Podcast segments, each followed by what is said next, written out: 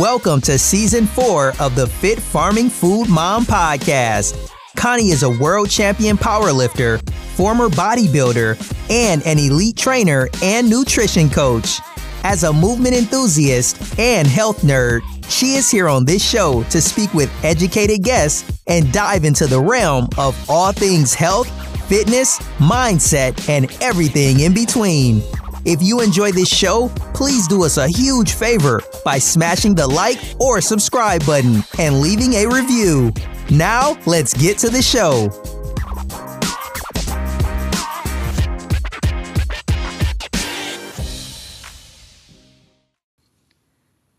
Hey friends, welcome back to another episode. I am super, super excited to have David DeMesquita joining me to kick off a bodybuilding series that I'm going to be doing on the podcast over the next few weeks.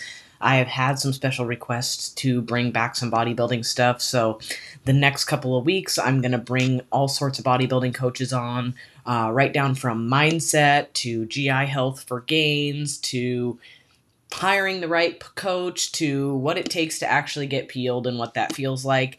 We're going to have a bunch of really good guests over the next few weeks, and I'm super excited for that. So, uh, not only is it bodybuilding related, I think that there's a lot that can be taken from these episodes as far as a general population standpoint goes. So, if you're one of those people that is not a bodybuilder and not interested in getting into bodybuilding, I still think you might find these episodes quite interesting. Lots of good pearls in here. Before we get to the show, I just want to remind you of the podcast sponsor, Drink LMNT. It is the tasty electrolyte that has everything that you need, nothing that you don't, no artificial sweeteners no sugars. It's just awesome sodium, potassium, magnesium goodness. So I am addicted. They have a bunch of um, winter flavors coming out, which are going to include caramel and chocolate and chocolate raspberry and uh, chai. And there are some excellent recipes that accompany those. I definitely suggest you go over and check them out. DrinkLMNT.com forward slash Connie. That'll get you a free sample pack as well. And they do have a 100% money back guarantee. So if you don't like the product, you can get your money back. You don't have to send it back. You can share it with somebody else for them to try. And it is a great deal all around. So I suggest you give their stuff a try. Before I ramble on much further, here is my podcast with David DeMesquita. All right, David, super excited to have you leading the way. I'm going to be doing a series here on just bodybuilding stuff back by request because I kind of got away from bodybuilding things. Um, I felt like it wasn't aligned with my current direction. I'm still into bodybuilding. I still follow it. I still have clients, although I'm trying to not have clients and I'm trying to send them to smart people like you. Uh, anyway, uh, a lot of things I kind of got backed away from the space a little bit, moved a little bit more towards health and um, mental health and all that kind of stuff. But anyway, excited to have you on. Going to kick off the bodybuilding series. We're going to cover all sorts of good stuff for people that are maybe thinking of competing or getting into competing or already competitors. And so I'm excited to have you leading the way. Yeah, I'm I'm honestly honored to be the one that actually gets to kick this off and lead the way you were talking about like your background and how you went from bodybuilding to powerlifting. I was like really good at powerlifting in the beginning, and then I got really injured and fell into bodybuilding. So I went the opposite direction by accident. It wasn't by choice; it was just by accident. Mm-hmm. But do you Started feel like blowing out some joints? I mean, on a on a side note, do you feel like that set a good base for your bodybuilding oh. career? All right. So it's funny because if you look at Arnold Schwarzenegger's book, there's a lot of bro science in there. But one of the major things that he talks about is get as strong as you can in the beginning and it will set your fundamental roots in place. And this honestly has to do with basic mathematics, right? So if you are strong, which is basically a neurotransmitter in the brain saying, hey, I can lift something, that's one piece of it. That makes you a good athlete. So becoming a good, great athlete or a good athlete is the fundamental root. So then if you take the actual simple formula of I get stronger, I can lift more weight. Cool. You're lifting more weight. Now, if you reduce that weight down, you can probably do more reps now. But if you didn't do that in the first place, how are you going to rep out 405 on squats? How are you going to rep out 500 pounds on squats? You're just probably never going to get there. And we see this in these people that focus solely on just bodybuilding instead of just getting better. Mm-hmm. Just get better, get as big as you can, and get as strong as you can. Because powerlifting and bodybuilding translate actually pretty evenly back and forth. The best thing I probably did was lift with powerlifters when I was bodybuilding. I just did a few extra reps a set. Mm-hmm. And that's when they were getting ready for shows and stuff. But sometimes they actually would go up into my like hypertrophic ranges. And it was fun, honestly. Like, like squatting ass to grass, just yelling at each other. That's a fundamental root that bodybuilding was built off of. If you look at the 90s when these guys just kept getting bigger and bigger and bigger, it was they were lifting harder and harder and harder. And there was so much more data by that point where people are like, hey, if you train like this, then you probably you're reaping better results. Let's start training like this. And mm-hmm. for the most part, it worked. It's kind of like taking a football player, they're genetic elite. If you teach them how to bodybuild, guess what? They're still genetically elite. Mm-hmm. So it's becoming a great athlete is a key thing for all sports. Right. And I mean, right down to so I had I recently hired a new coach back in January because I had to have my shoulder repaired. And this guy, like, I was like, okay, this guy's like sensei woo woo, what, you know. Uh, and like he was like, well, we'll see if we can work together. We're gonna just take a trial phase and all these these stuff. And I was like, okay, sure. And then he was like, well, we're gonna have to re, re relearn everything you've ever learned. And I thought he was coming at it from like an ego standpoint. I mean, I had already been pretty successful powerlifting. I got all these national records and I won at worlds and and then I've got this guy telling me I'm going to have to redo everything and I was kind of like, "What?" you know, but then I was open because I was like, you know, what what other opportunity would I have to start over again? And that's where all of a sudden I had my world turned upside down because I learned some serious things.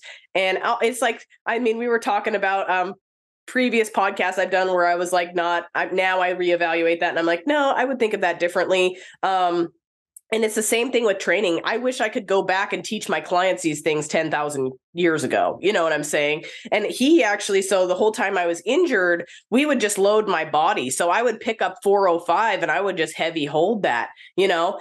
And it's way more weight than I've ever had on my back. And like, why would you do that if you can't squat it? Well, all of a sudden, guess what? I could start squatting that because my body was like, well, shit, this chick's got weight on her back. We better put some muscle on to go along with it.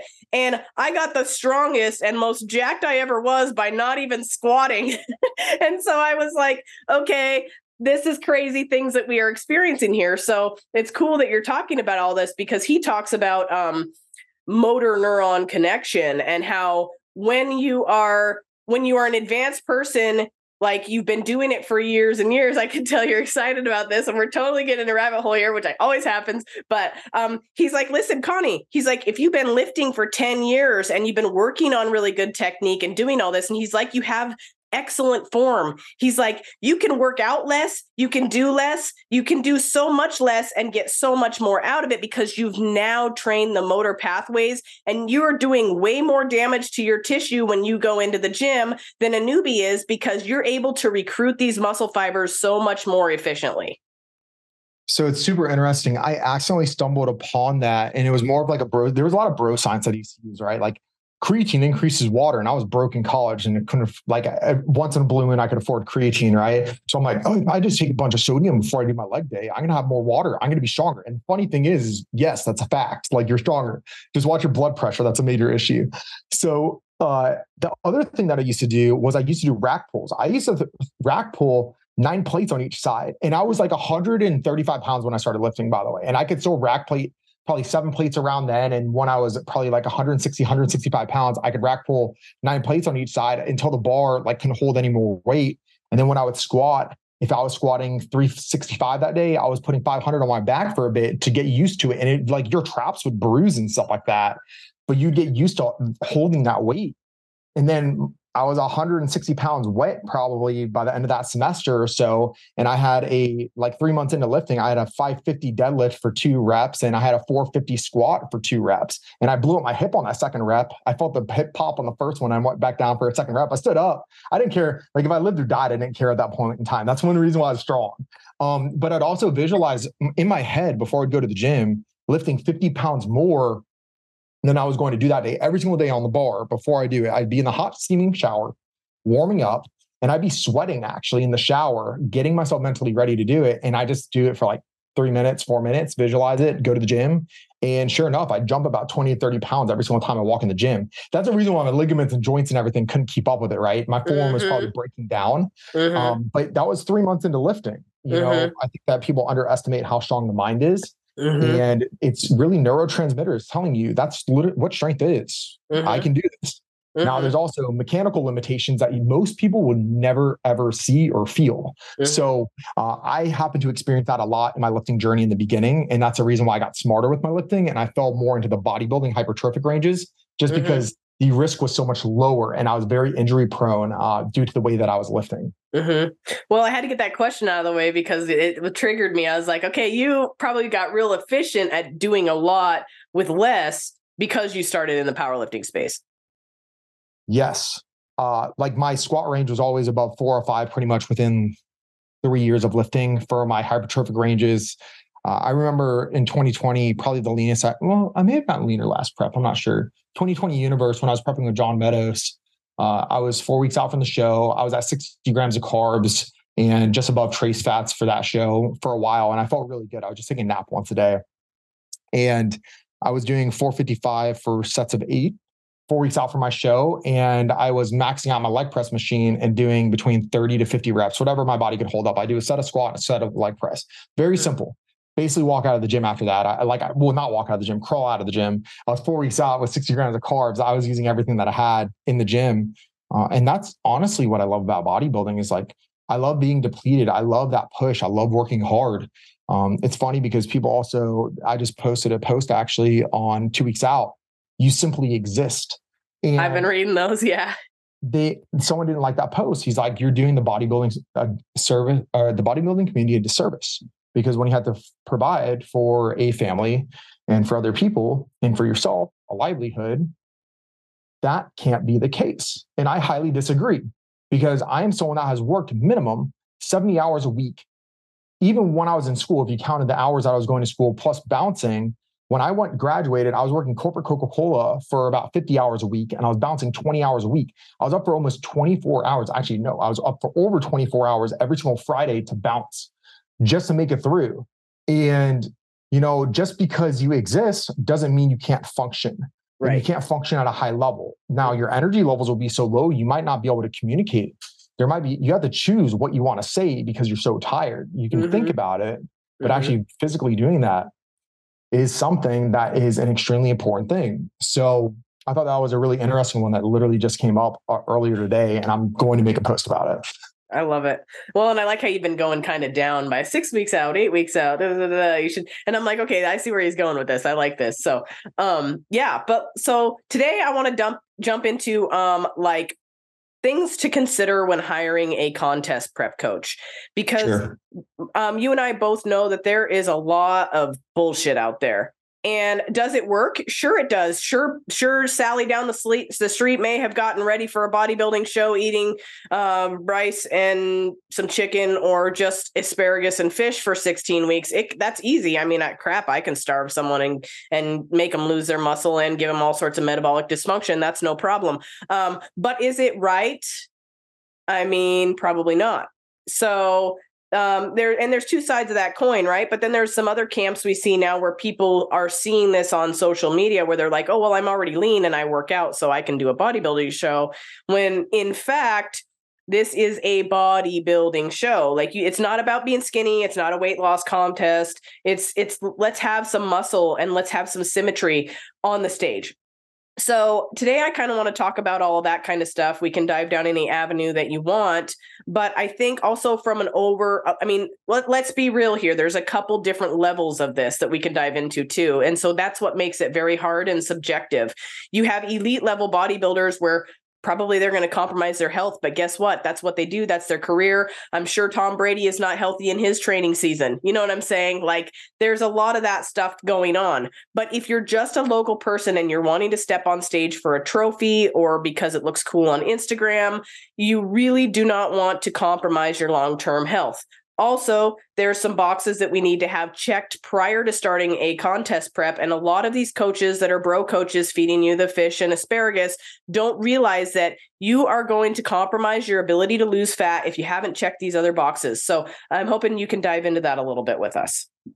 Yeah, so you just talked about a lot. So I like that little bit of table of content. So first and foremost, uh, how do you find a coach? I think that's the first question that we need to answer here. And the first thing that I think about when I find a coach is what are my values, right? So what level of athlete am I? Am I an amateur athlete? Do I be real with yourself seriously. Like, don't be like, I'm an amateur athlete, but I'm going to go to the Olympia. Like, there's a lot of steps to get to the Olympia stage. And I am someone that actually probably had the genetic capacity. No, I did have the genetic capacity to go to the Olympia stage. And currently in my life, I know I could, I could go pro. Could I, without removing ego to the side, this is very objective. Could I go to the Olympia stage if I was willing to sacrifice a lot of areas of my life, which I'm not willing to sacrifice, which I used to sacrifice, and that's okay because those are trade offs. Those are doors you have to walk through. So, understanding your values and what your goals are. Or is your goal to get to the Olympia stage? Well, you're on for a journey. Where are you at? What type of relationship do you want to build with this person? What type of health aspects do you prioritize? And it comes down to the health aspect. So this is this is another thing that's kind of crazy. Um, we see all these crazy transformations. Crazy transformations are really cool, especially looking at them, especially the genetically elite, which is usually what is getting posted by that coach. Mm-hmm. Don't know how many people they're coaching. First off, it could be a numbers game. How many pro cards do they have? Well, are they coaching 400 people and they're putting up 300 people on stage that year and they're walking away with pro cards? Well, that mathematically ratio wise is pretty low odds. Mm-hmm. Unless if 50% of our roster is pro, like 200 of them, right? Mm-hmm. So now if they're putting up 100 people on stage and 50% of those are turning pro, that's insane. Mm-hmm. And um, that's a, that's another thing. Like so numbers can be deceiving. I think is one thing to understand if you're looking for relationships, you should reach out to the athletes as well as previous athletes and see how that relationship was. Would they be actually willing to go back to that coach again, or do they just want to try something else later on down the road, which mm-hmm. very well may be the case. My thing has always been when you find your coach, stick with that coach. Not only, this is the thing if you outgrow them, it's one thing. But if the coach is constantly growing, then you will in hand grow with that so as they obtain more knowledge, you obtain more knowledge. As they obtain more knowledge, you re- maintain better results. Mm-hmm. If they are prioritizing health, hopefully to a degree, you get healthier. Mm-hmm. Now, understanding lab work, understanding gastrointestinal health. If gastrointestinal health isn't an issue for you right now, understand eventually down the road, it will be an issue for you. It comes eventually, and it doesn't have to do with anything else other than the quantities of food that you're eating. So it might not be a concern for you at this moment in time. So you might not need anyone for that. But don't be egotistical and say, I'm different. You're different for now. But we are human beings. Mm-hmm. So you can be as smart with your approach as you want to, but there are sacrifices in any extreme. Mm-hmm. So with extremes come extreme results as well, extre- potentially extreme sacrifice. Mm-hmm. And people do pass away because this process ages you. Anytime we are trying to obtain more tissue or get stronger, it ages you. Mm-hmm. Are there benefits? The, the essence of bodybuilding is healthy. Mm-hmm. Stepping on a stage is not healthy. Anything you put into your body to speed up the process to grow more tissue ages you. Mm-hmm. Anything that reduces down inflammation, which is inflammation is great for muscle building of all sorts, as well as recovery. Anything that reduces down inflammation reduces down the amount of progress we can make as far as muscularity goes. Mm-hmm. And that's great for longevity. So blending longevity with bodybuilding, they technically don't go hand in hand, but you can be smarter with your approach and increase as much reward and reduce as much risk as possible, like what we were talking about with the training. Mm-hmm. And I mm-hmm. think that's where your sweet spot comes in. So, what is your risk level? For instance, if someone approaches me you can throw you can i will be your experiment because i used to talk very openly about pd still do mm-hmm. I, I feel like there's just a massive gap there and they would say you can throw the whole kitchen sink at me if you want to i'm not the coach for you eh, why because that's just not my moral values right mm-hmm. i'm very methodical with my approach i don't want anyone to have a disadvantage on stage but i just don't need someone sacrificing their life mm-hmm. or nothing professional athletes have doctors doing their stuff. Olympic athletes have doctors doing, there's a team of doctors doing their stuff. Every professional athlete in the world is taking a PED of some sort. And if you think otherwise, I'm sorry, but you are sadly mistaken. The top athletes in the world are taking PEDs. People don't want to say that blood pressure medication is a PED because they just don't know, but it is a PED. So let's roll back in and kind of that's i think the first step is what are your moral values what are you looking for in a coach mm-hmm. and once you have that answer answered you can start looking for coaches mm-hmm. so i'm going to let you lead the way but you did talk about calories for a second yeah. and i was going to kind of go into that as my first red flag yeah okay i like this so um yeah let's talk about the calorie game because um and you can correct me if this is not your finding but i find you're usually in one or two camps when somebody comes to you and they want to approach you about stepping on stage typically that's this person is already in a huge deficit because they've either undergone a long weight a, a long-term weight loss or they've been starving themselves because all of a sudden they decided that they wanted to do a bodybuilding show and that was they're going to be their method of weight loss. And this is for Gen Pop, I'm talking about, not elite athletes that are like, yeah, I've been a bodybuilder for six years and I'm coming to you. But even in that camp, I find a lot of these people have never actually reversed up to a maintenance calorie surplus so they can even build. So let's talk about how you feel about that. Yeah, I kind of want to reverse this into what I personally see nowadays because of the level of where I am at coaching. Mm-hmm. I'm usually getting pretty good athletes mm-hmm. or really sick athletes, usually really sick athletes. Mm-hmm. So we can talk about that. Now, this is usually coming to me from these athletes are national competitors or professional competitors maybe they didn't feel like their approach was the best in previous history, or B, they're just sick now. So I usually get a lot of gastrointestinal cases and a lot of issues with lab work. With males, mm-hmm. it's going to be around heart disease prevention more so than anything else. So the whole key, you can't, it's hard to be in a deficit and then to go into a show first and foremost. Uh, like you're coming to me and you were in a deficit doing a bunch of cardio and just wasting away, I'm going to say, all right, I'm going to add food in and you're still going to drop body fat. Watch what happens. And they just get tighter and leaner. Why? They're replenishing their glycogen storage first off in their muscle tissue. However, you don't need to be at 800 calories to get in this competition stage. I have never had a 100 pound woman below 1100 calories a day without one to two refeeds a week. Mm-hmm. And the reason for that is the thyroid downregulates. So you're talking about meta, it's metabolic adaptation is really what it is. So your thyroid starts to downregulate your metabolism so that you don't have to have as much of a caloric maintenance. Mm-hmm. It's a relatively slow process. However, there are ways to prevent that metabolic adaptation, like refeeds. If you're taking the slower route, well, you might need more time. So if someone thinks they're going to get stage ready or absolutely peeled out of their mind for cool be, without being an experienced bodybuilder in 12 weeks, I'm sadly you're sadly mistaken. Unless mm-hmm. if you're a genetic anomaly, which I have actually had a woman in the past, and she's a genetic anomaly, five week prep. And actually, she DEXA scanned in two weeks after her show. She was third place. It was my first bikini athlete ever, pro athlete, third place with her showing with me. She DEXA scanned in at 6.6% body fat five weeks later. Genetic elite. And most people are needing 16 to 20 weeks of prep. If it's your first bodybuilding show, it should be approximately 24 weeks. Mm-hmm. You need a priming phase to where your coach gets the opportunity to get a metabolic control of you, figure out where your metabolism actually is, where's your baseline. And then you go from there. Do you have enough muscle tissue? Well, if you're trying to become a national competitor, do you actually have enough muscle tissue? And the answer is a lot of these national competitors still don't have enough muscle tissue. Mm-hmm. So, how much time do you need to build?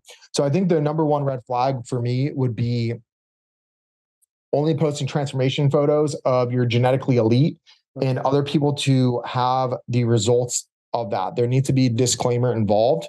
Also, how healthy was that person on the back end? Mm-hmm. No one talks about the before health and the after health some of these people are absolutely obliterated. In fact, that's the reason why I got into coaching to begin with. Is I mm-hmm. I unfortunately was pulled into coaching mm-hmm. because there were so many, mainly sick women. Mm-hmm. There are really sick men as well. It's just not as prevalently talked about because you have to put your ego to the side and say, "Hey, my gut shot," or mm-hmm. "Hey, my cholesterol is absolutely obliterated and I need to come off androgens now. That's probably good. you can't run a year out. Yeah, or like the ones that take a bunch bunch of estrogen blockers and crash their E2 and then their cholesterol and heart stuff is also awful and they can't get an erection and all of the other things that go along with that. We I mean, um and I I similarly got into it for that and the the podcast I was talking about that I did uh, on coaching red flags long ago. That was part of why I decided to get into coaching was because so many people were totally annihilated after these transformation photos.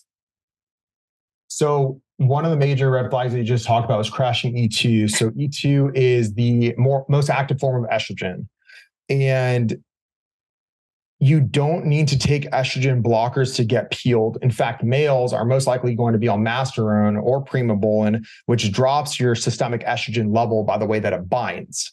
That's first and foremost. So your estrogen is probably going to be pretty low, and usually you're taking low aromatizing drugs besides testosterone, which eventually usually drops out for a show. And it doesn't take much time to completely bottom out your estrogen. You want to talk about bad joints, low estrogen. It's not the Winstrol. You want to talk about no libido, low estrogen. You want to talk about losing your mind, low estrogen. The only hormone that we're getting from steroids that protects our minds, neuroprotective, is estrogen. Mm-hmm. Estrogen is great for us. Not only that, but when you're talking about getting stage ready and looking a certain way, estrogen helps with glycogen uptake to the skeletal muscle tissue. So having lower estrogen is fine, but taking four different types of estrogen blockers, true estrogen blockers, is not needed to look a certain way. Mm-hmm. You don't need letrozole with aromasin, with arimidex, with Nolvadex, which Nolvadex is a SERM. Mm-hmm. So that's a protocol that I actually see nowadays, which is just blows my mind. Mm-hmm. I think that low estrogen does add a drying look but we also see some guys that are not genetically elite or have the density of muscle tissue that do this protocol and they're super dry and flat on stage. And then they're also taking diuretics going to the show. Uh, I'm not a huge fan of diuretics either. I think that everything has a time and place for everything. So I'm not going to be a hypocrite or anything like that. Mm-hmm. Um, However, I'm just not a fan of it. I think it makes most people look worse. If you take a diuretic, you can't cut off your water intake. In fact, you should never cut off your water intake. Uh, there should be some form of water, unless if it's for a very small gap of time. Like there's a hormone. Okay, this is this is a huge red flag for me. There is a hormone called diuresis, which is a natural hormone that releases from the kidneys that has a diuretic-like effect you can trigger this to release and it has better pulling properties than any diuretic pharmaceutical you can take um, diuretics, when you take them, will work. They can't not work. They're to pull water from the kidneys. So if you just stop drinking, well, there is a hormone called aldosterone, mm-hmm. and you're going to start uptaking water. It's a survival thing. Mm-hmm. That's all there is to it. Like your body's overstressed, so it's starting to release and you're starting to uptake. And usually, what happens is that is actually subcutaneous water. Mm-hmm. The, if we're fat free, we can't hold much subcutaneous water because that's pretty much where your water is going to store unless you have gastrointestinal distress that's kind of a, another topic of discussion however mm-hmm. so my my thing with estrogen is you don't need to bottom it out and i'm also personally i think that you should be open-minded enough to try different peak approaches uh, predominantly with yourself probably before clients mm-hmm. and figure out what works that's without trying to go to pharmaceutical needs 1st mm-hmm. I think a lot of people, because the world is their oyster, or they feel they lean into it and it can damage people permanently. Damaging your kidneys, kidneys don't recover. Liver will no, recover. Right. You have your liver and it's going to recover. Your kidneys, that can be for life. Mm-hmm. So getting developing scar tissue in your kidney slowly over time, you're eventually going to have a heart attack when you're getting ready for a show. Right. Well, and you just touched on a lot of things here. And I usually don't pull my own personal things into here, but I was getting entertained by this because so back when I first got into bodybuilding, I, I had a lot of knowledge in like the um the naturopathic health space, right? You know, and I knew everything I was doing was wrong. And everyone's like, oh, you look so great. I'm like, oh yeah. But in my head, I'm like, whoop, whoop, bad, bad, bad juju, you know? And um I had I I switched coaches because the first one I had didn't have a lot of knowledge. So here's another thing we can touch on. Just because they're an IFBB pro does not mean they know what they're doing. So um, we can get into that rabbit hole in a moment. But my second bodybuilding coach was an IFBB pro. She looked absolutely incredible. Uh, but she had no knowledge. And um, basically, I had a friend that was coaching with her, talked me into switching coaches. I ended up switching coaches because I, the coach I was working with, I knew wasn't doing me any ser- service because she had me in the off season and like 900 calories because she was trying to keep her people lean. So I had quit her. I hired this new coach. And I, I, uh, anyway, long and the short of it is I came into my final weeks of prep at 600 calories and two hours of cardio a day. And then I was still hanging on to water, which now I know why obviously. Uh, but uh, I was still hanging on to water. So what she do? She throws on. I I had been on no carbohydrates for like several weeks. She puts me on a diuretic, and then I sit in a sauna and sweat everything out for the next 48 hours. And guess what? I look like a skeleton on stage. I had the muscle tissue. It was there the days, the you know, weeks leading up to, even days really. But then when we cut that water and put me on a diuretic, I could not fill back out again because there was nothing to put into the muscle tissue. So I ended up hanging on to more water and looking like a skeleton on stage. And only after that happened did a little thing go in my head go, "Oh, I understand what just happened now." And I started looking into it and next thing you know, I'm like, "Oh, that never should have happened that way and you know you live and learn right i did essentially use myself as my own experiment in my head and i had even asked her several times so you know how you get to this place you're with a coach and you're and it's not her fault i mean i was just doing I mean, I could have said no, right? Uh, but in your head, you hire a coach. You want to, you don't want to second guess what they're doing, but you probably want to ask them a little bit more of their plan because um, I think it's really important to, to know that they're informed and that they have an overall master plan. Uh, and so at the time, I did what I was told, and I now know that that doesn't work. Uh, and it's actually embarrassing because if people type in my name and bodybuilder, they're probably going to see the worst stage photos they've ever seen because I look like a starving Ethiopian. Um, it, it's real bad. And uh, anyway, so in a nutshell, though, you can't pull water and and also take a diuretic, like you said, because of aldosterone and stuff. And I'm a personal prime example of that. I I have been there and done that. Yeah, you talked on the point of IFBB Pro does not mean you're a good coach. Mm-hmm. It's uh, definitely not a certification. It is a massive checkbox for that person, though, but it does not make them a more valuable trainer or coach or anything like that. It usually means that they have at least two times of stepping on stage, though, which is better than some people that are coaching competition prep athletes. I don't personally believe that you can step on stage one time and have been through enough hard preps or bad preps to have a good prep because it takes time to go through bad preps to finally have a good prep approach. You know, mm-hmm. that's what the coach is there for. To lead you into a good prep approach on that first shot, mm-hmm. which is mm-hmm. not always the case. Um, my first prep was actually pretty smooth, and then my second prep was brutal. Mm-hmm. Uh, so IFBB Pro, let's talk about that really fast. So red flag, copying and pasting what has been done on them on you, which is a massive one that you will see. It is essentially a cookie cut from someone else. In fact, it's funny. Um, I was just having this conversation. I've thought about this a long time. Someone used to copy and paste my training programs um, and I actually stopped using Excel sheet and I actually switched it into a PDF so they at least had to write it out. Mm-hmm. So, um, like there is straight up copy and pasting that happens. I find it less frequent nowadays, but I do see people regurgitating protocols from the coach they're with mm-hmm. with someone else. Um, now, that doesn't always necessarily mean it's a bad thing. Hopefully, it's a good coach that they're coached by. So, mm-hmm. you're getting some good protocols of some sort. However, that's a very real thing that happens. Um, I, there's also because these people are sometimes the genetically elite, there have been crazy things done they have gotten away with that has turned them pro. Mm-hmm.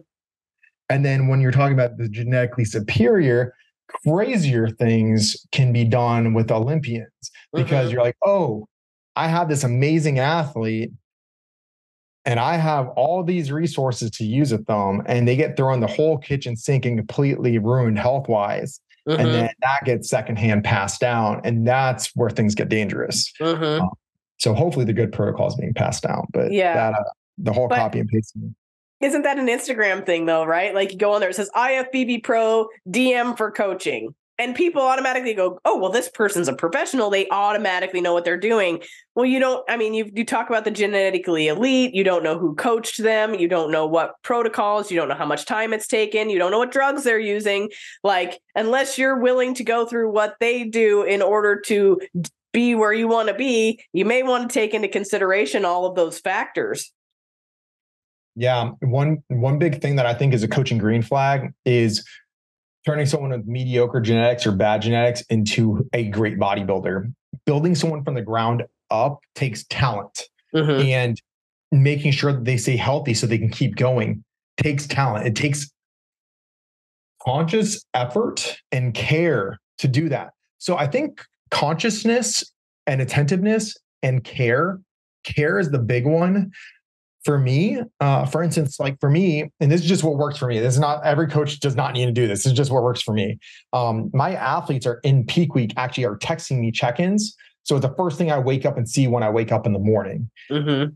And they're checking in multiple times a day because just paying attention goes such a long way. Mm-hmm. Now, does it require more effort? Well, anytime you pay attention, it's kind of like being sitting in class versus being in class, right? When you're being in class, you can actually learn. Mm-hmm. When you're mm-hmm. sitting in class, well, you might be drawing stick figures fighting dragons. I don't know. Mm-hmm. So I don't know why my brain just went there, but yeah, I mean, it's totally a real thing. So I want to dive into the health basis of this. So we talked into there's different levels, obviously. So um, like how much are you willing to sacrifice to get to your goal? I think that's a good thing that you touched on as far as who you're going to pick for your coach with that. Um, how are you coming to that coach? Like what how what have you been eating? Where's your base? Have you been training before? Or are you just lean and now you want to get into training? These are some things to take into consideration.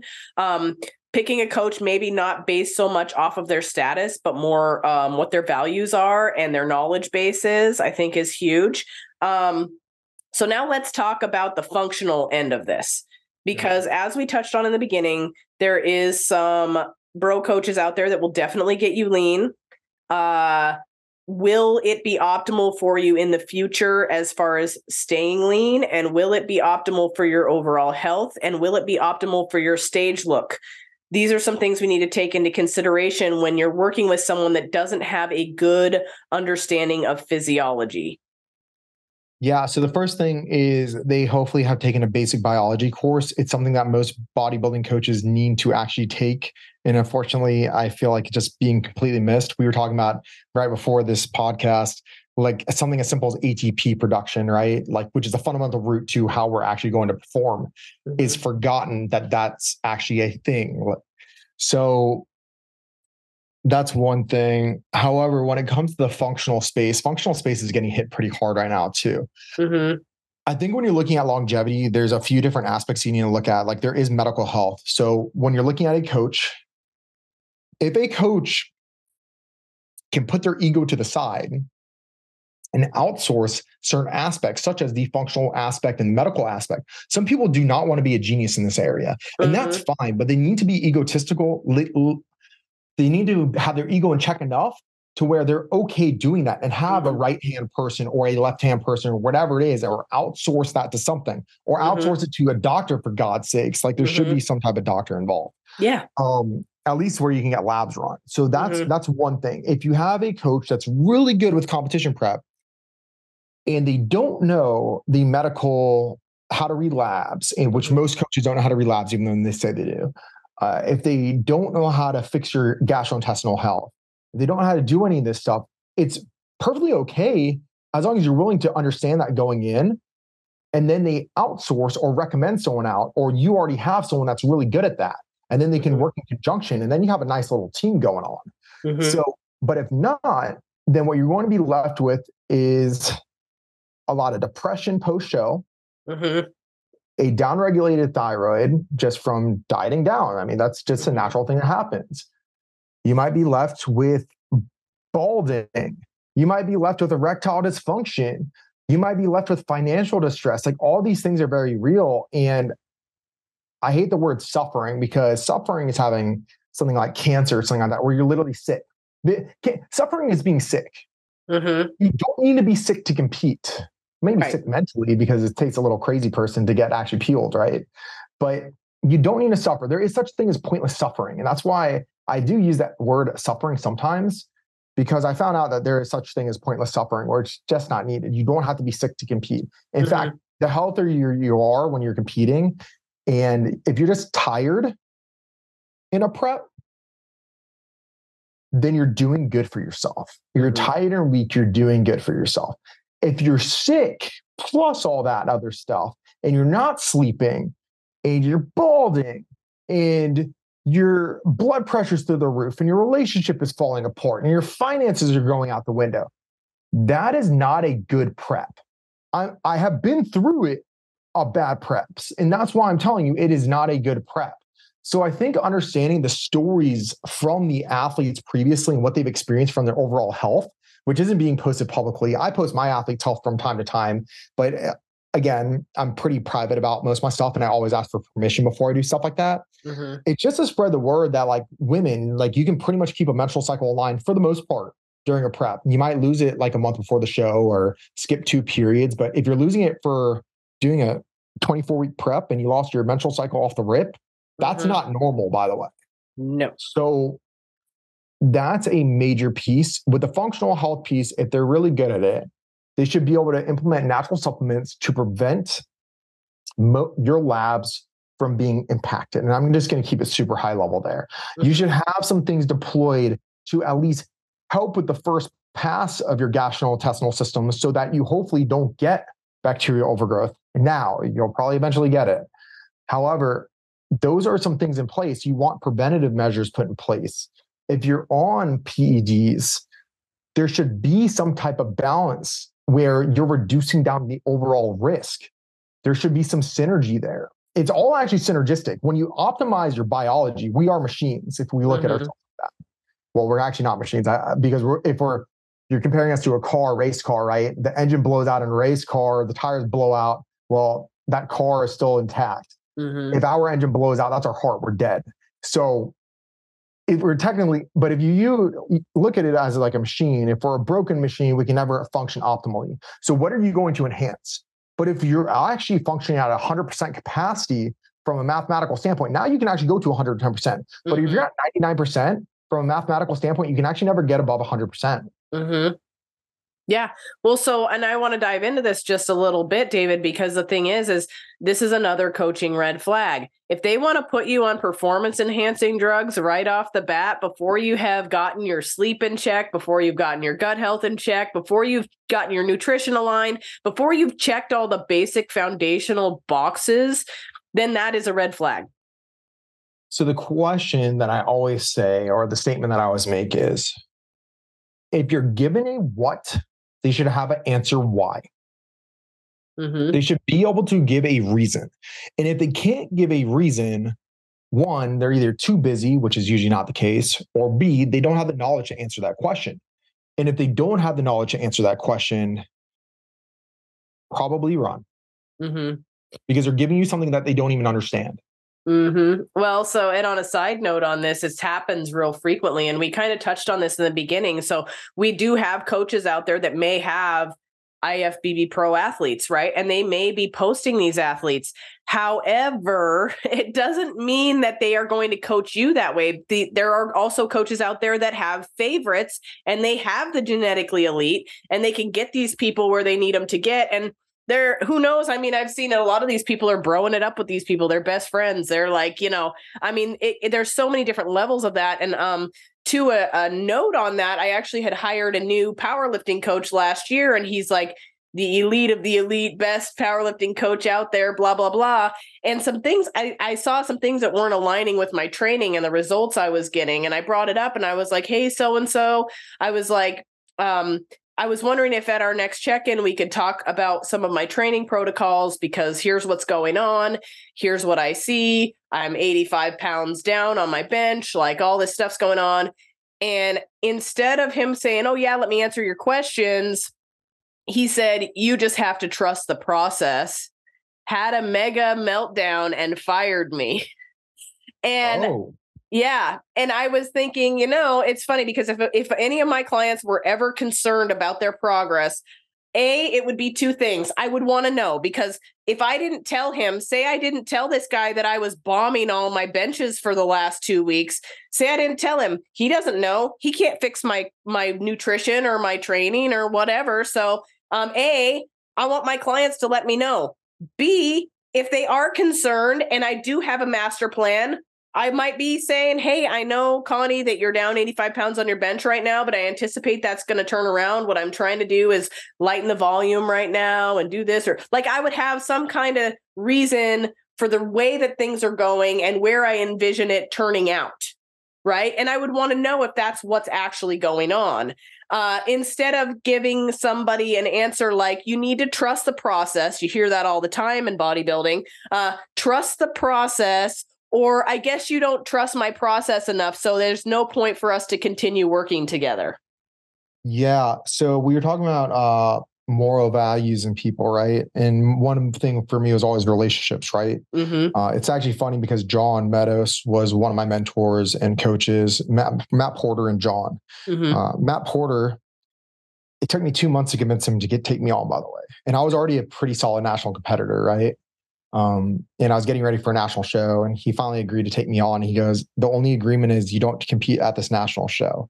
So I actually took that flight and flew up and I actually sat next to him and watched a show with him. And that was our first interaction together. And we had a before and after. And I, I worked the booth with him at the Arnold Classic. I actually didn't have much of a relationship with him. I told him I would be the easiest client ever. I'm going to check in, do what I'm told. And that's it. Like, just tell me what to do. I'm not going to question anything. And I didn't question anything. And I just kept doing his process and went from uh, 183 pounds, um, which was around my stage weight, right? And that wasn't me peeled. That was my stage weight, but I was not peeled for that show. Mm-hmm. It's only show I don't consider myself like actually like truly stage lean. Um, and I ended up weighing after six months 242 pounds. And I said, Hey, man, I was like, I think you'd find this interesting. I just did a side by side, right? And I guess at that time, he was actually getting docked mm-hmm. for not being able to grow athletes. And he's coaching Terrence Ruffin and Natalia, right? So he actually posted me to his page and he wasn't even really posting them. He posted my back lat spread, right? And it was like a 60 pound difference within, and this at, at that moment in time, it was maybe around four months into it. And two of those months I was on TRT, right? Mm-hmm. Um, everyone's like, how much insulin are you running? And I actually hadn't even touched insulin at that point in time. So after that point in time, he definitely took like not favoritism towards me. It was still very mundane, like check in, answer, er, get my plan, execute the plan. Mm-hmm. And we ended up building a really good relationship with each other until he passed away. Mm-hmm. John Meadows taught me what great coaching was. Like, like Matt Porter was a great coach. He actually, I think, would be considered potentially the best bodybuilding coach right now mm-hmm. if he was mm-hmm. still alive. Mm-hmm. John Meadows, I consider the best coach ever in bodybuilding history. Um, besides Hany, because I don't actually know him personally or know his methodologies or how he works with his athletes, I would consider him actually like with John and him pretty much on par with like what I see that he does, mm-hmm. but I don't actually know. So I'm going to talk about what I know. John, you could take him as a coach and you could put him in any sport and you can see it with his football. He would have ended up being an NFL coach, I guarantee it, or NCAA coach mm-hmm. in the NFL. Why? He had to go through so much just to turn pro. He failed so many times, but failures allow you to grow. So, relativity is extremely important for coaching. Why? You understand the psychology of the athlete. Not only that, but when you understand the psychology of an athlete, you know what that athlete is going through. So it builds a better fundamental to communicate on a better line of communication. Mm-hmm. If someone says something is wrong, like they don't feel good for a certain reason, you need to take a step back and think about why did why what's going on and then mm-hmm. you, start going down a list like first thing first and you kind of let it ride and second thing and let it ride and you you get better at doing that as a coach like that takes relative experience and process of elimination to know what the what the highest odds of something are being right mm-hmm. like this is going to be 90% chance based off of my relative experience let's go down this route mm-hmm. and if it mm-hmm. isn't well then you have a 10% odds and what is the next thing that you're going to do mm-hmm. But being able to communicate openly with an athlete allows for long term success. Mm-hmm. Building a fundamental, better relationship over time builds trust. That builds a trust within your process. Mm-hmm. But trust is earned, not given. Mm-hmm. And people forget that. We we learn it when we're kids, hopefully, that trust is literally earned. But you you remove that trust from the equation, like you ruin that trust one time, earning that trust back is extremely difficult. So if you're paying someone, you're going to get fired first off. Mm-hmm. Be open to communicate and understand the psychology and what that person is actually going through. When you have a depleted hormonal athlete, no matter what, you're going to be hormonal, natural or not. Like your hormones are tanking if you're natural, and if you're on hormones, and you might be a little bit crazy, you know. Mhm. So that being said, is having been through that and being able to help them through that process. Like for instance, I posted two weeks out how you should probably feel. Mhm. That's probably fine. I've been through it enough times to know where I know that that's actually okay. That's how it should be. And a lot of these amateur competitors, first time competitors are telling, reaching out to me like, your posts are so helpful because this is actually what I'm experiencing. And if you're experiencing things not within those lines, most likely something is off to a degree. Um, and I think another red flag for a coach, and I just I just want to throw this out there, is poaching. So if a coach is reaching out to you, asking you to let you coach them, they're either hungry for money or they just want to do something, right? So Mhm. they're, they're looking for something on the tail end. Mhm. So it's either a physical aspect or B, they just want you on their team because they know that you can be great. Mhm. Most likely, if that coach was treating you properly that you're with, you're going to tell them to buzz off, but they'll keep digging in and digging in and foot in the door and foot in the door. It's kind of like, I mean, I hate to say it, I see guys all the time doing it with women. It's like foot in the door. It's like, it's like, oh, it's a really pretty day outside. It's like, yeah, Mhm. you want to go home? It's like, wait, what? I thought the sky was pretty outside. Where did that come from? You know, it's just like out of the blue. Like they're they're looking for something on the tail end. Being friendly with another coach is perfectly fine. Like friendly relationships, cool. But as Mhm. soon as they're like, hey, yeah, and they start stepping on your coach's toes, stay away. Like that is that is a sign. Like even when athletes reach out to me, I unless if it's like around like a medical consultation of some sort, which like I can't do, but Mhm. um like like analysis of some sort to see Yeah. what's going on, and it's a paid consultation. I'm not giving that person advice. And one, I don't step on coach's toes. So your coach better know that you're doing a consultation. Then you like let your coach know. He's gonna be like, oh yeah, sure. Well, Mhm. hopefully, hopefully, if they don't have the knowledge for it, they're like, that's the ego thing. They don't have the knowledge for the subject. Like, like you have gastrointestinal distress, right? And Mhm. you're you run a test, and they're like, I have no clue what to do with this. Like, here's a reference, right? Mhm. But if they say, hey, like, oh, you have all this stuff, yeah, we can just let's throw a digestive enzyme in there, and you have bacterial overgrowth. Yeah, that's not going to do that much. Yeah. Um, so I think that's a huge thing is like that ego aspect. So those are like two big coaching red flags that I see is like reaching out and scouting athletes is Mhm. a painful one that I have seen time and time again. Well, and to add, just to piggyback on that real quick, David. So you do have a lot of people, and I'm sure you get these DMs all the time where somebody will reach out to you and she'll be like, "Hey, I'm I'm two weeks out. I'm really exhausted. Here, what's going on? My coach is doing this, this, and this." And and we have to think of it this way: is that's just a snapshot of the master plan. So what they may be telling you in their 30 sentences may not actually be part of the master plan. It may not be what happened before. It may not be what happened after. And so when people reach out to me with those kind of questions, I'm usually like, I cannot answer that because I do not know your coach's master plan. There may have been something else going on here. Um, should you be feeling this way? Maybe, maybe not. It would be something that would take a little bit more deep diving. And even then, without, I mean, there's even been times, I will be quite honest with you. Um, there's an, another couple coaches that we all kind of bounce off of each other sometimes. Um, in the strength, I love strength. For some reason, strength's a little more open to um, I guess like collaborating with you on things.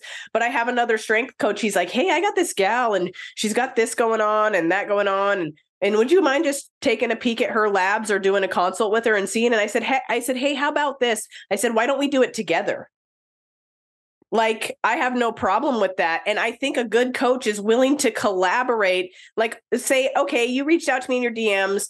Here's how you're feeling if you're open to it, maybe we should all three talk about this. And I know that sounds like a crazy thing, but it's actually really incredible. I've done two or three of these now. It's really great. And especially from the coaching aspect, maybe that coach has their eyes open to something they overlooked before. So I, I mean, I think that DMs can be real tricky when you're sending a message to a coach to ask them, hey, this is what my coach is doing, because you may not know what your coach's master plan either is. I completely agree with that. I've actually done um some consults and had the coach on the call with the athlete. I've asked them, I'm like, I'm like, do you just want to be on the call with me? Usually they're just like, I just do it. And sometimes Mm-hmm. they'll like pop into the call. I'm like, oh, what's up? So Mhm. it, a lot of people also thank me for posting knowledge for free, which Mhm. blows my mind, right? Back in the day, actually, body. uh, Do you want to talk about the evolution of online coaching really fast? I'm going to talk. I'll talk about that in one second. But the first thing I want to say is a red flag because we're talking about really high level athletes and stuff like that. There are coaches that pay Olympian athletes to let them coach them, and sometimes Mm. a shadow coach. I was going to actually bring that up when you were talking about IFBB pro coaches a, a while ago. So this is great. that that definitely happens. Uh, it is not really what much spoken about, and some of the top coaches in the world do this. hmm Now, it's one thing if you're like sponsoring that athlete through the company to make sure that they are getting paid a salary and stuff like that through there. But there are coaches that are like, hey, I'm sure I'm going to pay you. And they built piggyback and build an entire business off of it. And I've seen it happen. I've seen really big businesses being built off of it. Um, hmm I stay in my lane and I'm not going to name any names. hmm However, it does happen and it's not a one off person. It's Mhm. a, many people have done it. Uh, so jumping into the evolution of online coaching, I think this one's kind of cool because we're talking about coaching red flags. hmm this is like the epitome of coaching red flags, of how online coaching became to be. this is so good. All right. So there used to be bodybuilding forums way back in the day. People were posting their cycles, people were posting their diets, their their perspective. It is basically a massive online scientific study, probably one of the best bodybuilding studies ever done because everyone is posting everything. Professional athletes, all the best coaches in the world back in the day, you know, like they were just going to ham and like everyone was collaborating together. It was one big closed off, massive network of bodybuilders. hmm Then someone started charging for. I don't remember who it was actually. I, I someone actually uh, that I was just talking with a while ago, like just a throwback. They actually knew who the person was, and I know that it happened with Matt Porter also. But someone started charging for basically a PED protocol, right? Hmm And he was like, wait, that's literally what I wrote, like word for word, like copy and paste. And then it kept happening. Like all these, all these people were seeing like this, people were paying money and getting what they were getting from the forums. Everything was copy and paste from the forums. So then every, all these online coaches basically were like, screw this. I'm getting off the forums. I'm charging people for what I know. I'm charging for the experiments that I'm doing that are working over and over again. Like the anecdotal evidence, that's gone. This is mine now. Mm-hmm. And then they started charging for it. So it's that's actually how online coaching became to be. They started charging for what was free originally. hmm So that was a that was kind of cool. A lot of people don't know that that's actually how online coaching became to be, at least paid online coaching. hmm Well, now you see a lot of copy paste coaching, but let's take it one step further. I literally had a coach tell me the other day, a coach, I use that in parentheses. To me, there's two entirely different things. You have a programmer or you have a coach, and they are two very different things. You have somebody that can give you a roadmap. Here you go, David. You have this. You go do it. You're you'll probably get where you need to be go. Or you have people that go, David, you look a little inflamed you look tired here this is going on i see this we need to we need to change this this is not right you know or how's your mental health you're coming to me and you're like oh i guess it's okay but i just think of donuts all day or you know i mean and then that there's you have to dive into that oh well maybe we need to change something here so that your mental health stays good or whatever so there's a big difference between a programmer and a coach but let's take it one step further people are now using ai to write people's programs And- Yeah. I was talking with someone the other day because people were asking me about application C's. I actually do everything raw in Excel and I actually write out my macronutrients raw. So like it's off the top of my head and I'll basically like if I need to Google something, I could Google something. But Mhm. because every application is slightly different on Mhm. macronutrients. But I've been doing this so long, I literally do it off the top of my head. I actually like knowing that people know that everything is manual. Mhm. Now, I would love an application to do everything for me where it's all consolidated down in one location. I'm going to tell you right now, there is no good application out there right now. I know I'm going to get application pitches all the time. You should try this app out. I know the applications that are out there. I know the AI software that's out there. I'm Mhm. coming from an IT background. I built out some of the biggest companies' applications in the world. I Mhm. know what is out there Yeah.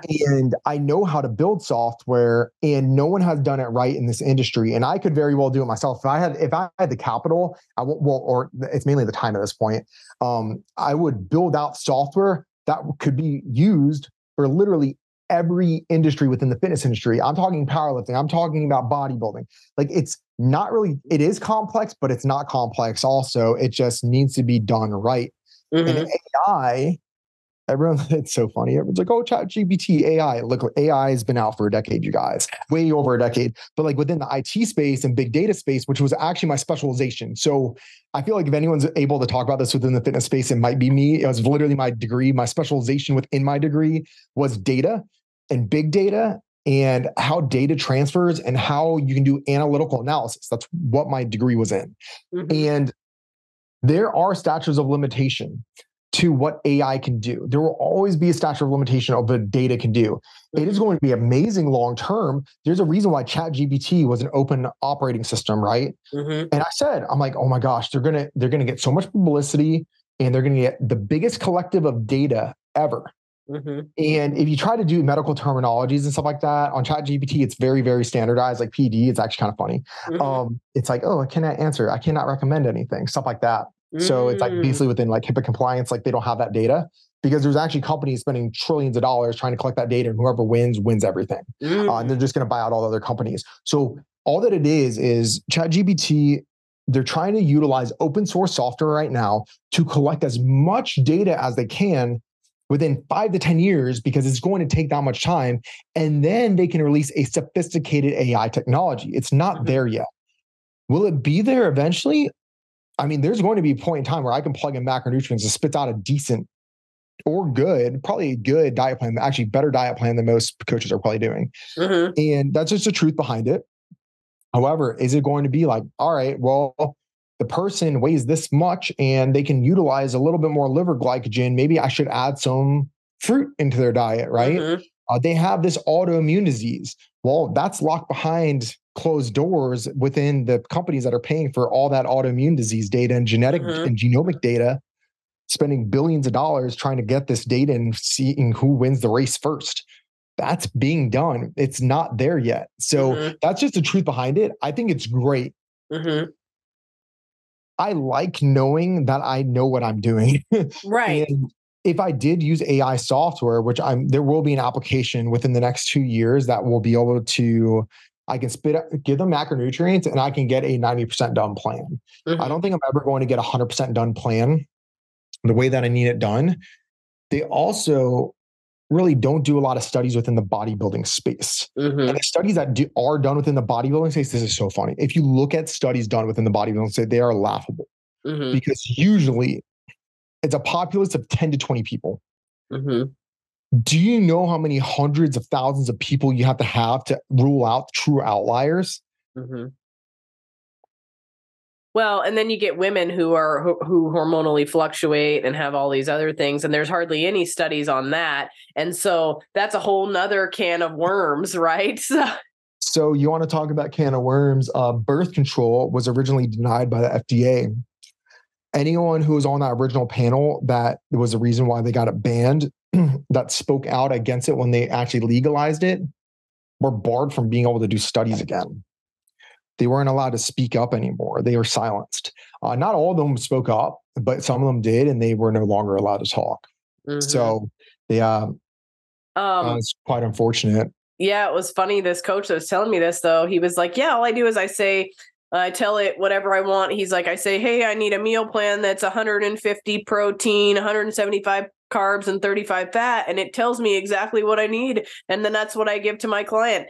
And then he's like, "Yeah, and I'm even able to train triathletes and stuff now because all I have to do is ask it to send to tell me the perfect uh, triathlon training plan, and it will do that." And so then I start looking around, so I start seeing all these things. Right? I'm I'm kind of like naive to these things, I guess, because I'm so genuine, and I'm like, I, I, am reading my reviews on Google the other day, and this beautiful review was on there, and I was like, "Wow!" And I sent that client a message, and I was like, "That thank you so much. That was the most beautiful review I've ever read." And she goes, "Oh, have you tried this app?" She's like, "I literally just tell it write an amazing review for my house cleaner, and it will do that."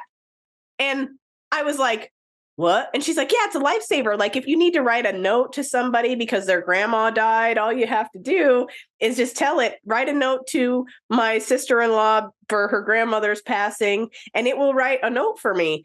And that was when all of a sudden I start looking at some of these curated Instagram posts and I'm like, holy shit, these people are using AI to write this stuff, then that's one place where I have a lot of respect for you because when you read your stuff, you know it's totally coming, oh, it's coming right out of your brain. Like no AI came up with this crap because you're like, at this point, you should feel like blah blah blah blah blah, and it's usually got some form of sor- sarcasm in it, which AI can't do. And um, anyway, so uh, that was one thing where I was like, holy cow. Now, when you're vetting a coach, you should probably sit down and talk to them or have a conversation with them, ask them questions, see if they actually know what they're talking about versus just looking at a post that says, hey, this is how your liver works or this is how your gut works or blah, blah, blah. Unless these people are freely speaking about this. And like you said, um, I don't think we talked about it on the podcast. We were actually talking about it before we started recording, but you were like, dude, sometimes I get talking and I'm so nerdy that people don't understand what I'm talking about. And so I've learned how to t- to tone it down so it's to more understandable language. And that's when you realize you really actually know what they're talking about when you you don't have word vomit. And um I was like mad respect for this because when you talk to a prospective coach or likewise a prospective client, they should be able to tell you these things without being like, oh, yeah. And it's okay as a coach not to know, too. And it's okay as a coach to say, you know, I actually have never messed with that and I don't know. Let me find someone who does. Or let me look into that further, or maybe flat out, I just don't know. That a good coach is going to say, I have no idea. I actually misspoke the other day. And when I misspoke, I realized I misspoke. I was like, hold up. I was like, there's about a 95% chance that was a misspeak. I was like, I will get back to you guys. Mm-hmm. I literally sent a scientific study saying I was wrong, mm-hmm. but I mm-hmm. was right from a certain aspect, from a certain perspective. But in the majority of the aspect, my, my what I, the phrase I said was incorrect. Mm-hmm. But this is what was correct about that phrase. And this is actually the truth. And this is why.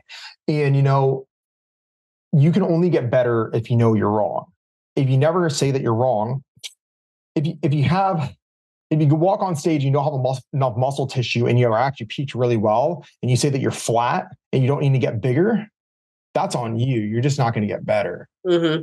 So I think you need to be humble to a degree. I think it's a huge thing. Um, understanding where you're wrong or right.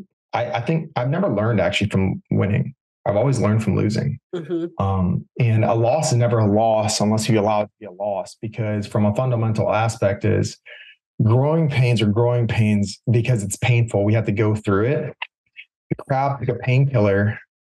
It would never know that it needed when it was in pain. It would never know that that shell and to get into a bigger shell to grow bigger. Mm-hmm. And that's something that I kind of live my life by is like you have to just go through the hard stuff. Mm-hmm you can tell someone all day, every day, hey, don't take drugs. Drugs are bad. And you know what's going to happen? They're going to smoke weed and be like, oh my gosh, I have so much anxiety right now. Mm-hmm. Or oh, that was awesome. And they're going to go through that experience no matter what, whether you tell them or not. Mm-hmm. Um, I think that that's just life. You know, life's beautiful because of the experiences that we have. You have the choice to look at it in a negative way or positive way. That we don't control our circumstances, but we do control the actions that we take upon those circumstances. Mm-hmm. And that's the awesome thing about everything is mm-hmm. our environment, some things we don't control, but the things that we do control and the actions that we do take upon what is going on, we can choose to fight someone or we can choose to say, hey, like, have a good one. I'm going to walk away now. Or B, I'm guessing you have something bigger going on in your life. I don't want to fight you right now. Mm-hmm. And that's usually the case is insecurities are projected outwards and that creates a massive turmoil. And that's where humility comes to play is being able to be understanding that the humility and being humble allows you to get so much further in life and allows you to be more relatable. The more that I've learned, the more I've forgotten. And you know, it's actually funny how this works. Like there is so much scientific data in my head. Mm-hmm. And the more that I have learned, the more simple I have made things and the better results I have gotten. And if you can just talk to people, which requires understanding how someone perceives something, everyone's language is different because everyone has a different lens of life. Mm-hmm. I not walk the same walk of life that you have. The person that you were sitting next to may walk a more similar life than you and has a more similar lens, but even their lens is different. When I mm-hmm. say something to you, you may view it as negative, but if I said a word difference, you may view it as positive. Mm-hmm. Or my energy, things like that matter. Mm-hmm. And being able to connect with that coach and understanding their psychology and their philosophies is probably the most important aspect. Being able to relate to that person and understanding that they are going to be able to back to you. That is going to build that strong communication, that strong relationship. So the, if they don't even get on a phone call with you to start, good luck. yeah. So with that being said, we're running a little short on time. Is there anything we missed that we that you feel would be an extremely valuable thing for people to take into consideration when they're thinking of starting a contest prep and hiring a contest prep coach?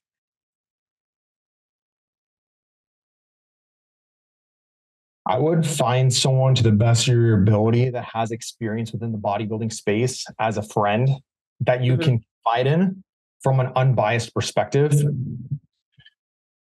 because there is always some type of bias that comes into an equation. But I would definitely lean on someone that has done it at least for advice and what they have found to be helpful.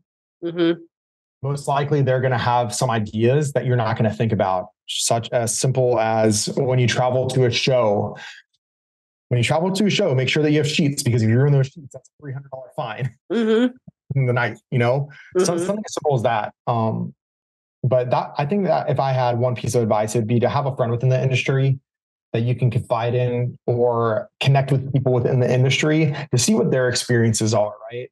Not everyone, some people may say that a coach is the worst thing that has ever happened to them. Mm-hmm. And then you'll find someone else that says they are the best person I have ever met my entire life. They've changed my life completely. Mm-hmm. So ask a few people. Don't just ask one person. I always actually ask people. I'm like, look, I was like, sometimes I ask people, I'm like, I'm just curious, like what bucket of coaches I get put into. Because if you're interviewing me, I hope you're interviewing other coaches. Like, see who you connect with best. Mm-hmm. Like, don't mm-hmm. just interview one coach. Interview multiple coaches. See who you connect with the best. That's mm-hmm. the one advice I would offer.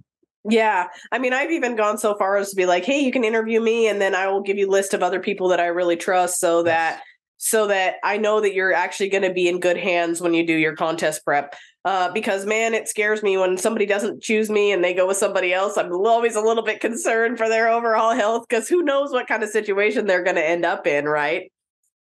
Yeah, and I'll never speak ill on anyone. I think, oh, that's another coaching red flag. Coaches that speak ill of other coaches or other people just in general, like it's kind of like an athlete coach hopping from coach to coach to coach and just saying that like this coach wasn't right for me. It's like the top coaches in the world and they just keep coach hopping and stuff like that. It's like we're probably friends with each other, by the way, the other coaches. Yeah, yeah, yeah, yeah.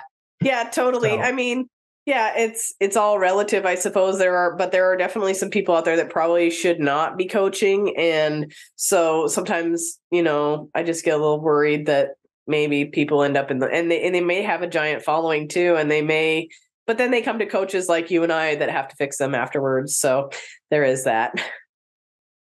I hate to say it, but it literally kept me in business. It, it brought me into the business and it kept me in business with yep. uh, six people, unfortunately, which I wish was not the case, honestly. Mm-hmm. Mm-hmm. So, and you get that from people a lot too, where they're like, well, so and so looks so good, but I'm like, for how long? That's the question.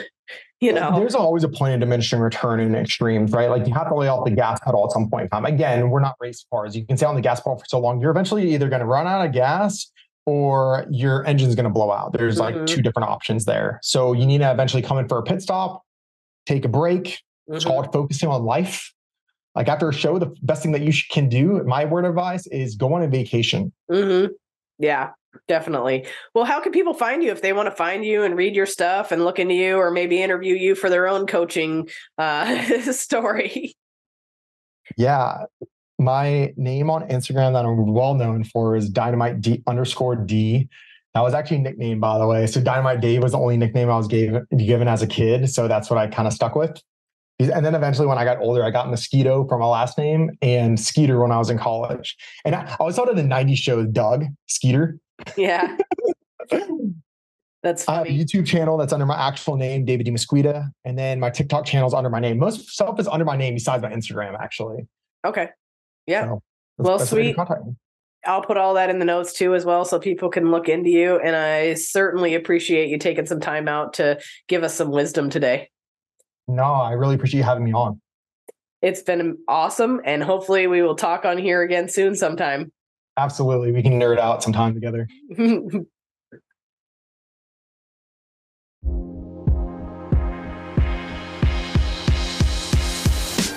Thanks for tuning in. To learn more about me, my online programs, or to inquire about coaching, please visit www.connienightingale.com. And remember, nothing in the contents of this show is intended to diagnose, treat, or cure any illness, and it is for entertainment purposes only.